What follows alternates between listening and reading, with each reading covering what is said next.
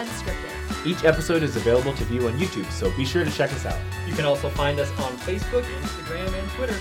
Thanks for listening and enjoy the show.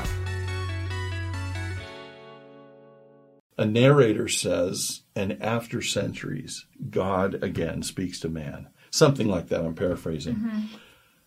That's when it hit me, and I, I felt this incredible warmth. And I remember not only was I crying, but I was sobbing. And I'm ne- next to my best friend. I don't even know these two cats, and I'm very embarrassed, trying to compose myself. And the wisdom of one of the missionaries, he looks at me and he says, "Joe, what you're feeling is the influence of the Holy Ghost testifying to you that this is true. Will you be baptized?" And I'm like, yes.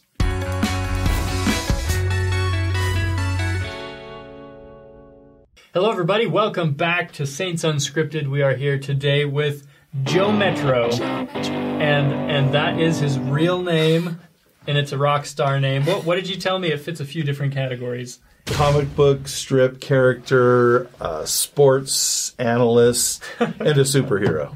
And a superhero. Mm-hmm. Yeah. Which one do you uh, feel the most Oh, uh, like? Sportscaster. I'm a sports fanatic. Okay. So. Which sports? Yes. All, all yeah. sports? Yeah. Okay. I, Yeah, good to know. Well, we're here with Joe today. Joe's going to be sharing his conversion story with us. So um, I, I would say give us a little bit of background about yourself, but I think that that's kind of going to be the whole episode here is going to be background about you. So so I guess where do we start? Where where does your journey with the Church of Jesus Christ of Latter-day Saints begin? Maybe we can start there. I'm from La Mirada, California, and I moved from La Mirada in the third grade to Downey for five years, which was really odd. I don't really know why, but looking back now, I think I know why, because when we moved back to my hometown, we moved into a home across the street and a couple doors down from a very large family who were members of the Church of Jesus Christ of Latter-day Saints. So that's where it all started. And I grew up in a home that's fairly religious. We were taught about God and Christ, but that was basically it. We didn't go to church, and if I were ever asked what faith I was, it was either Catholic or Christian, which we know is the same thing. I just didn't understand the difference that and that there wasn't one. But I used to walk to school. I was in middle school at the time when we moved back to La Mirada to this new home, and I noticed a young man that was from this family walking with me, would walk to and from, and very quiet, probably the shyest person I've ever met. And so I'm not, and so I would reach out, we'd talk, and we became friends. And, and that's that's the first connection I had to the church. That's middle school. That's middle school, correct. So is this friend the person who's going to be really introducing you to the yes. church? Yes. What happened? So we played basketball together, and I, I know he's watching this, but he's he. I considered him a lousy basketball player. Sorry, sorry, Scott. And it's the first I, time he's finding out. I think by the grace of God, he made the team so that we could get to know each other because we spent a lot of time together. Mm-hmm. And what I noticed, despite the fact that he didn't say much, his example shouted at me. He got straight A's. He obeyed his parents. He didn't swear, and I did.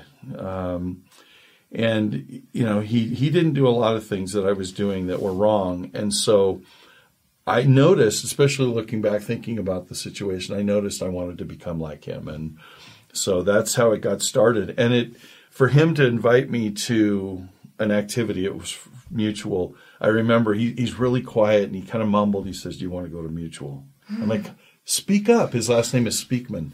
And I'd say, "Speak, man." And and he said, "Do you want to go to mutual?" And I'm like, "What's that?" And he told me what it was. And I said, "Yeah, let's go." So when I got to mutual, I noticed friends from school that I knew who were members of this church and some of the best people at my school. And I wasn't the most popular guy. I knew people because of playing sports, but I was just a regular Joe.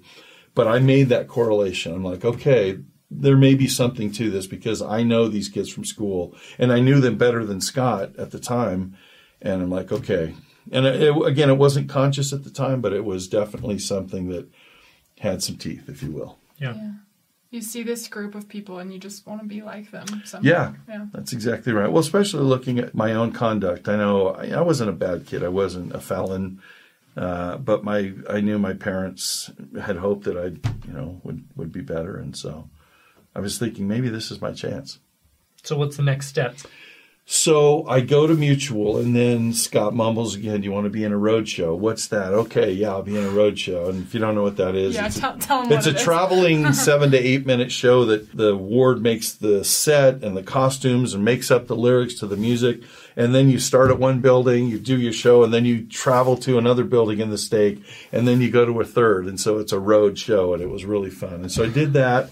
And then finally he gets up the courage to ask me to go to seminary. And I'm like, what is that? That sounds ominous. I don't think I used that word then. I didn't know that word. But I, I'm like, what's that? And he said, well, it's, no, it's just a class every morning before school where we learn about God. And I'm like, okay. And and I haven't been to church yet, so I probably surprised a lot of people that I started going to seminary before I even went to the building. Yeah. So that's what happened. So next, he finally gets up the courage to ask me to take the missionary discussions. And I asked again, you know, what are those? Mm-hmm. And he, he tells me, and I said, okay. I have to ask my mother, and I went to my mother, and she could already see a huge change.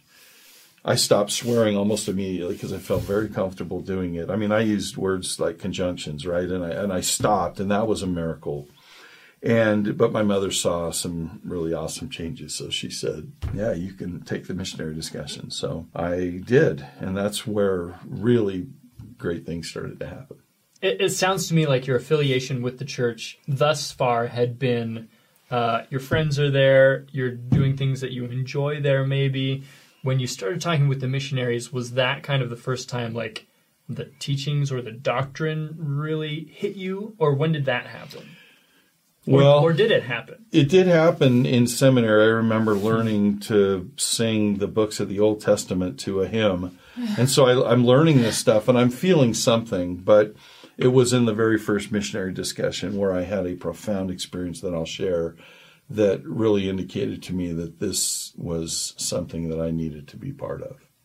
Okay, right before you do that, I have a I have a thought. So a lot of times I think when people have conversion stories where they kind of like explore something and then right before they get baptized or whatever, then they tell their family. And a lot of times um, it sounds like it's hard for the families to like be good with that until...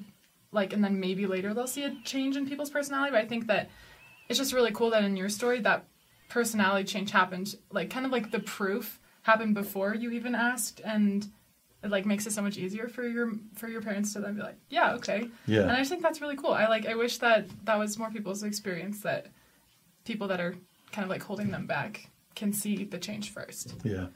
Yeah.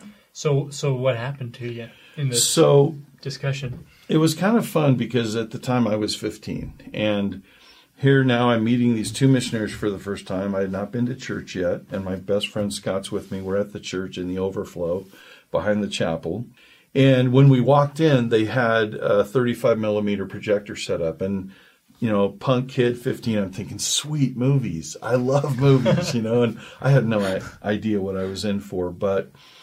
We sat down, and they I think they had Scott say the opening prayer, and then they just started teaching about Jesus Christ and about prophets and about him establishing his church, and then talked about an apostasy after his death and resurrection. And then they fast-forwarded to eighteen twenty, and they said, you know, we want to teach you about a boy named Joseph Smith, who was fourteen years old. And then one of them stopped and said, wait, how old are you? And your name's Joseph. And we kind of laughed about that. Connection, if you will. But they taught me the story of of the first vision. At the end, they asked me, could this be true? And I answered, yeah, it could be. And they said, well, we want you to pray about it. We're going to teach you how we pray, and then we want you to pray about it and find out for yourself, which I thought was really sound counsel. So they finished and wrapped up the lesson, then they turned out the lights and started this film. And I'm watching the film, you know, and I'm enjoying it. It's about thirty minutes. And at the very end of the film, this was the Stuart Peterson version, they portrayed him after the first vision getting up, and he grabbed a couple articles of clothing, maybe a hat and a vest or a coat, and he runs across this meadow, and then music comes on. It's the very end. And a narrator says, and after centuries, God again speaks to man. Something like that, I'm paraphrasing. Mm-hmm. That's when it hit me, and I, I felt this incredible warmth, and I remember not only was I crying, but I was sobbing, and I'm ne- next to my best friend. I don't even know these two cats, and I'm very embarrassed, trying to compose myself, and, you know, they they turn on the lights and they stop the projector and start rewinding it. Very obnoxious, but I, I'm really trying to hold hold this in, and it's very difficult. And the wisdom of one of the missionaries, he looks at me and he says, "Joe, what you're feeling is the influence of the Holy Ghost testifying to you that this is true. Will you be baptized?" And I'm like, yes. And then, you know, and then I, I stopped and I said, I, I have to talk to my parents, you know. My parents were separated at the time. I lived with my mother and I think my brother and my one of my sisters. So, but I I immediately knew that it was true and that this is a, a path that I wanted to follow. Wow. That's that's impactful. Yeah. I mean, having been a missionary, it often doesn't happen where somebody will commit to baptism in the first lesson. So that that's really or be asked, right? Well, they'll you're ask all the time. Yeah, but yeah, it sounds like it was it was a, a great experience for you and the missionaries, I'm yeah. sure. So you talked to your parents. How did they take the news? So I went home to my mother, and she was in a wheelchair at the time. Actually, she was bedridden. She had uh, gotten polio as a child. She was three before the vaccination was available, and oh. endured. She was in an iron lung for a year. She had surgeries on her legs and was on crutches most of her her life. Doctors told her not to have children. She had seven children, which was amazing. It, it definitely taxed her body, and wow. she smoked for probably forty years, so she had emphysema at the time.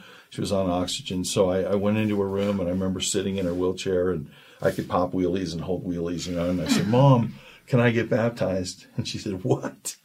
And I, I told her what had happened, and she said, "Well, I, you know, I've got to think about this, you know." And so she did, and I don't know when it was, later that day or the next couple of days, she called me into her room, and she said, "Sit down, Joey," and I did. And she gave me the best counsel she possibly could have given me. She said, "I'll give you permission to get baptized on one condition, and that is if you do it, do it right. Do not join this church and in three or six or nine months or a year, come tell me you're quitting. If that's the case, you know, you, you can't. But if you'll make a lifelong commitment, it's okay." And she said, "I've talked to your father." They're, they they got along enough that they communicated, and, and he gave me his permission as well. So it was really cool. Scott is about five months older than I. His birthday's in July. So they waited long enough for him to turn sixteen and be ordained a priest. And on July twenty-ninth, nineteen seventy-eight, we descended into a font, and he performed the ordinance. And, and wow. most of my family came. I think there were couple of uh, my siblings that couldn't make it, but it was really awesome. So how long after you accepted the invitation to be baptized were you actually baptized? I think it was a couple months. I think they, you know, okay. it could have been quicker, but they wanted Scott to perform the ordinance. Yeah. So. Yeah. But you did commit to baptism before you ever went to church? Yeah. Wow. Yeah. yeah. So how was that learning curve, by the way? Well, I have a, a an opinion on that. See, I think we knew a lot of it before we came. So in my case, it wasn't learning it.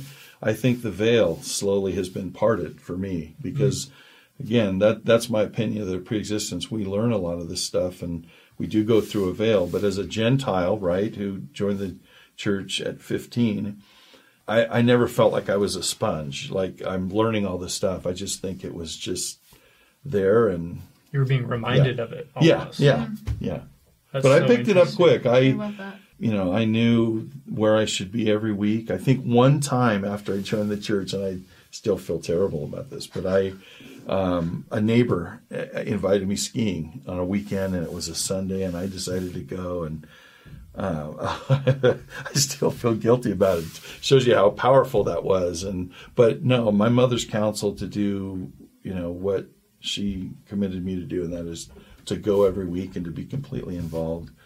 Uh, was just sound, sound counsel, and I've done so for now forty-three years. It, yeah. it really is amazing counsel, because I feel like a lot of parents might say, "I don't want you to, but you can, but, you know, in six months you're going to be bored with it." And, or, "Don't and they're come fine crawling back to me." yeah. yeah, they just seem like, a lot of the time, they just seem okay with them, you know, falling away and returning to whatever, you know, they were involved in before. But that's cool that your mom was like, "No, if you're going to do it, yeah. you're going to stick with it, yeah. and you're going to be committed." And you were. You, you served a mission, mm-hmm. right? Yeah. Uh, go ahead. So I was just going to say, after my baptism, I, I learned of every, about everything as far as being an Aaronic priesthood holder, right? The teachers, responsibilities to care for the church, et cetera, et cetera. So I remember the Elders Quorum president calling me over and extending a call to be a home teacher and talking to me about priesthood interviews, and, and I, all of that I've carried with me to this day.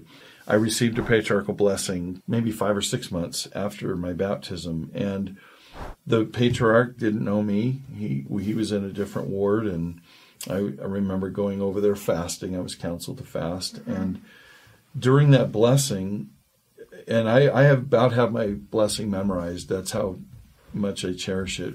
But one of the things he said was that if I were true and faithful, the day would come and my whole family would join the church. And I remember twitching. You know, he, this guy doesn't know my family.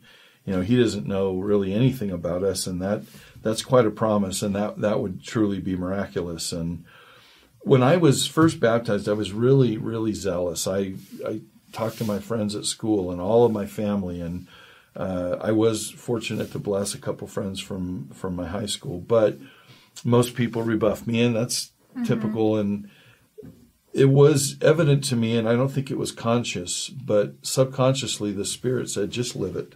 Don't be a zealot, right? Other than, you know, shouting with your actions and your example. Just so like that's, that guy did that. Yeah, your friend Scott, my friend right? Scott. Yeah. yeah. Oh, and we're still best friends, and he's he's amazing. He's mm-hmm. he's awesome. So, not very good at basketball. Though. No, it, but he's real strong. He's a lot better looking than I am. I'm, I'm trying to dig out of this guy. So, um, my uh, my sister, who's I'm really close to. She's about two years older than I. She started dating Scott's brother mm. right after, right as they were graduating high school.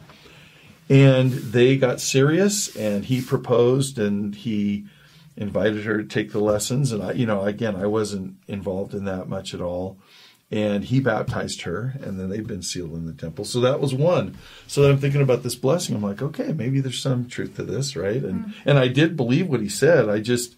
You know, I, I would never force it on any of my family, and, and did not do so. And then uh, I knew I was going to go on a mission before I was baptized. Having that experience, I knew that I wanted to go out and share with others what I felt and what I knew to be true. Yeah. So I prayed, being from East L A County in Los Angeles, I prayed for three and a half years that God would send me somewhere Spanish-speaking. I love the language. I used to talk to my Hispanic friends in English with a Spanish accent. You know, that's how much I wanted to learn the language. And uh, so the fall of nineteen eighty-one, I received my mission call, and I remember racing into my mother's room, sat in her wheelchair again, and now her health is really deteriorated. She's mm-hmm. not well. And I said, hey, I've got my mission call. And I remember putting it up to my chest like this, and I said, oh, Mom, I just hope it's Spanish-speaking. And she's real practical. She said a little swear word and said, just open it. It's not going to change where you're going. And I and I laughed. I said, you're right. So I opened it up. And, you know, Elder Joseph James Metro the third, you're hereby called to labor as a missionary in the Church of Jesus Christ of Latter-day Saints. Another line or two, you're hereby called to labor in the Bolivia Santa Cruz Mission. And I got really excited. Then I looked at my mother and asked, where's Bolivia? I mean, Argentina, Peru, Chile. You know, I would have known, but I never heard of Bolivia. And she didn't know either. And she was pretty bright. So our internet back in the day was an encyclopedia. And she said, go get it. And I did, and looked it up. And it said, you know, primary language is Spanish, Aymara, and Quechua. So I started crying. So did she. And, mm. and then she said, call the missionaries over. And we had sister missionaries in our ward. And I said, okay. And, and so they came over sometime later that day or the next day. And I helped her get in her wheelchair, put on her mobile oxygen, and I wheeled her out, and we're talking, and told the sisters about my call. And we're all, you know, really excited about it. I'd been teaching with them, you know, helping in the ward, because yeah. I was memorizing the discussions, et cetera. So at the end of this, like a good missionary would, Sister Jeannie Nguyen, Sister Nguyen looked at my mother and said, Peggy, is there anything we can do for you? And my mother s- s- thought for just a couple seconds, and she said, yeah, I'd like to take the discussions. And I said, what? Uh, you know, I hadn't been asking, I hadn't been pushing, and she just, she knew. And she, I think, seeing my life change, and my sister, especially my sister, is a really Christ-like person, and I think that had a big effect. So anyway, right there, I get to teach my mother, who brought me into this world, the first discussion with these good sister missionaries. And uh, at the end, they, they challenged her to be baptized, and she agreed, and the sisters left. And I said, Mom, you know, you're going to have to quit smoking, right? And she says, I know, Joey, I'm working on it. And so that was, I don't remember, that was September, I think. I went into the M T C December second. Uh, November twenty-first, I, with the help of my brother-in-law, carried my mother into a font and baptized her, which was a phenomenal way to start a mission. It was, yeah. um, it was amazing. So, wow, wow. So now you've been a bishop twice, right? I didn't get it right either time. It'll probably happen a third time. Oh my goodness. Bless you for that. I wouldn't wish that on anyone. It's just so oh, that's a tough well. If calling. Anyone aspires to it, they deserve it. All right. You know what? I think that that's... I don't know if that's good advice or not. Well, no, I, I don't I don't counsel people to aspire to, but I will say this about the calling. It is one of the greatest opportunities in the church because it's where the rubber hits the road. It's, it is. You know, a bishop is a common judge in Israel who helps people right their ships and to, you know, turn things around. And it was a very significant experience for me, and... Uh, So, yeah, it was, so, it was awesome. It's a lot of work, but so, rewarding. Yeah. Can I share one more thing? Sure, please do. So, you know, this promise about my whole family coming into the church really has weighed on me my whole life because the the stipulation is, Joseph, if you are true and faithful, the day will come, right? So mm-hmm. I really felt that responsibility while I was, a couple things happened during my mission and after that I'd like to share. So...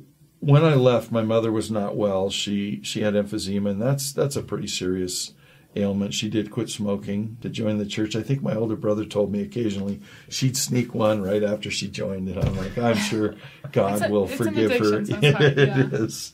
So my mission was cut by six months while I was out. In General Conference of nineteen eighty-two, the prophet decided and, and announced that missions for young men would be shortened from two years to eighteen months. It was a trial that they mm. they ran. And so if you weren't out a year, that conference of eighty-two, you had no choice. So oh. I, I just lost six months. And, you know, I, I wasn't upset. I hoped I could stay, but I raised my arm to the square, right? And so I had, I, I was about in my sixteenth month. I was training a, a missionary in a little town without a phone on the southern tip of Bolivia. And one night after we had our companionship prayer, I'm kneeling by my bed and I'm offering a personal prayer and praying that Elder Farron will, you know, learn Spanish, praying for our investigators and the leaders of the branch and our, our leaders in the mission and, and the brethren and so on. And, my, and then I turned to my family thinking and praying of them and was praying for my mother. And I had an impression to pray that God would take my mother home because she was really ill. She wasn't well. And so at the conclusion of that prayer, I got up and laid in bed and looked at the dark ceiling thinking, that's the strangest thing I've ever prayed for, you know. I, yeah. But I, you know, felt I had the Spirit, and I ultimately fell asleep, woke up six thirty in the morning, we're getting ready. About nine fifteen, I, I distinctly remember putting on my tie, and someone knocked on the door, and I looked at my companion, and I, you know, I'm not thinking of anything other than no one knocks on missionaries' doors. We're always doing the knocking, and we laughed together, and I answered, and this little Bolivian said, "Está Elder Metro," you know, I said, "Yeah, that's me," and he says, "This is for you," and it was a yellow envelope, and I opened it, and it was from our zone leaders saying, you know, get your passports, find a member to drive you into Aguas Blancas, Argentina, where there was a phone and call the mission office. So, again, I'm not thinking of anything at this point other than maybe You're in trouble? my mission president's going to come visit our, you know, branch. I don't know. So we do all that. I call the mission office, and the secretary answers, puts president on the phone, and the first thing he says is, "Ay, Elder." He's from Argentina, and but he would never talk to me in Spanish. I loved his brown to Spanish. You know, the Argentines, they speak with a very beautiful Italian-type accent, but he, he spoke very good English. And anyway, he says, "Oh, Elder," and I said, "President, I think I know why I'm calling. My mother passed away, didn't she?" And he starts crying, and and and I'm I'm fairly composed. And you'll know why in a second. So he said, "How did you know?" And I was able to relate this experience that I'd had the night before. And really a beautiful experience. And parenthetically, I'll say that the Holy Ghost fulfills many roles, right? He testifies. He comforts us. He brings things back to our remembrance. He also will help us anticipate things, right? In ministering yeah. to others. I know when it went from home teaching to ministering, I prayed for a few months to know how best to do that. And what I learned was, for me personally, it's to pray for my families or individuals that I'm responsible for every day, remember their birthdays, and then anticipate their needs, and let you know, let the Spirit help me to know when they need help. So mm-hmm. anyway, so I, I told him what happened, and and then some really amazing things happened during this phone call that I think are worthy of of sharing. He said, the brethren in Salt Lake City have said you can go home for the funeral. You have six weeks left. He said, the bad news is you can't come back. It's very expensive. And so, you know, that's up to you to decide. And I know I had the Spirit with me because, as if he were the prophet, I said, President Mahomey, what do you counsel me to do? And he said, I'm really glad you asked. I've been thinking and praying about this. And he said, do you remember when the Savior invited a man to come follow him? And the man said, I will, but my father died. I need to bury my father. And do either of you remember what he said? He said, let the dead bury the dead, right? Come follow me. Let come the dead bury me. the dead. And, you know, that was a, it was a sore point for some of my family, and I completely understood that. You know, a couple of my siblings weren't happy, and I, I totally understand. But uh, he said the following. He said, you're training a new missionary, and he needs you. You've got people there still to teach and baptize, I feel, is what he said, and that was true. He said, your family will ultimately come to understand. Certainly your mother understands. So I I counsel you to stay. So I said, you know, tell my family I love them, and, and uh, I'm staying. And so that's what I did. You know, to kind of wrap this all up, I uh, I came home, and my older brother, who was a born-again Christian, we were really close. We talked sports all the time. We talked New Testament. He knew the New Testament very, very well. And before he passed away, he asked for his temple work to be done, and said he only didn't join the church because he couldn't quit smoking. He was a Vietnam veteran and served well there. And then my father also, before he died, asked for his temple ordinances to be done. So those are done. My parents are sealed together. My sister and I and my deceased brother Jim were all sealed to my parents. And I have three sisters and a brother who aren't members, and that's totally fine. I never push it. Uh, if they ever decide to find out about it, I'll be more than happy to share it with them. But I love them, and we're very close, and I'm just really grateful for the role the gospel has played in my life to help me understand where I came from, who I am, why I'm here, where I'm going. And the most important thing is to develop a Christ-like life and to follow the Savior and to do the things that he did and does. He still lives, so he's doing some great things as he leads our church through President Nelson, and I just, I love it. I'm I'm filled with joy and so grateful. Wow. Thanks for that, Joe. Yeah, thank you. One last question before we let you go. There might be a lot of viewers watching right now who are maybe currently in the position that you were back when you were fifteen, when they've got a friend that's a member of the church and their curiosity is piqued maybe by what we believe or what we stand for. Um, maybe their parents aren't very supportive of them learning more. Maybe they're nervous to learn more. What, what advice would you have for them as they're just kind of taking a, a cursory look at our faith? Well, I would say this. Our responsibility as missionaries is not to convert, it's to invite. The Savior didn't convert anybody. The Spirit did. Certainly his miracles had an impact, but miracles really are, are wonderful, yet if we rely on them, then the basic doctrines of the church and the the scriptures may take less of an important role when, in fact, they should be primary. What I suggest is that, as difficult as it might be, is to, to open our mouths and invite, and at the same time letting your friends know that they can know for themselves. That's what I learned in my process. My friend Scott did not say, you know, join the church because I know it's true. They, he and the missionaries were able to help me learn to pray and to find out for myself. And I received my own witness. And that is what is key to my belief in conversion, is that we know for ourselves as independent witnesses apart from anyone else. That's great. It's really important, because the experiences that you've had that have led you to this point, they're yours. They're not anybody else's, and, and I'm going to have different experiences than you that may speak to me in a different way than yours have to you. And and so, yeah, it's really important that, that we seek those out and, and we, we recognize them for what they are. I think is really important. Yeah. Thank you so much for coming. Sabrina, David, it's been a pleasure. Thank you. I yeah. really enjoyed it. So. Yeah. Do you wanna, great. Do you want to leave them with a tongue twister since he's an auctioneer? Betty bought her, bought some butter, but she said this butter's bitter. If I put it in my batter, it will make my batter bitter. So she bought a bitter, better butter, put it in her bitter batter, made her bitter, batter, bitter. So it is better, Betty bought her, bought her, bitter, better, butter. I think I heard like a, did you say butt cheek in there? No. I heard butt cheek.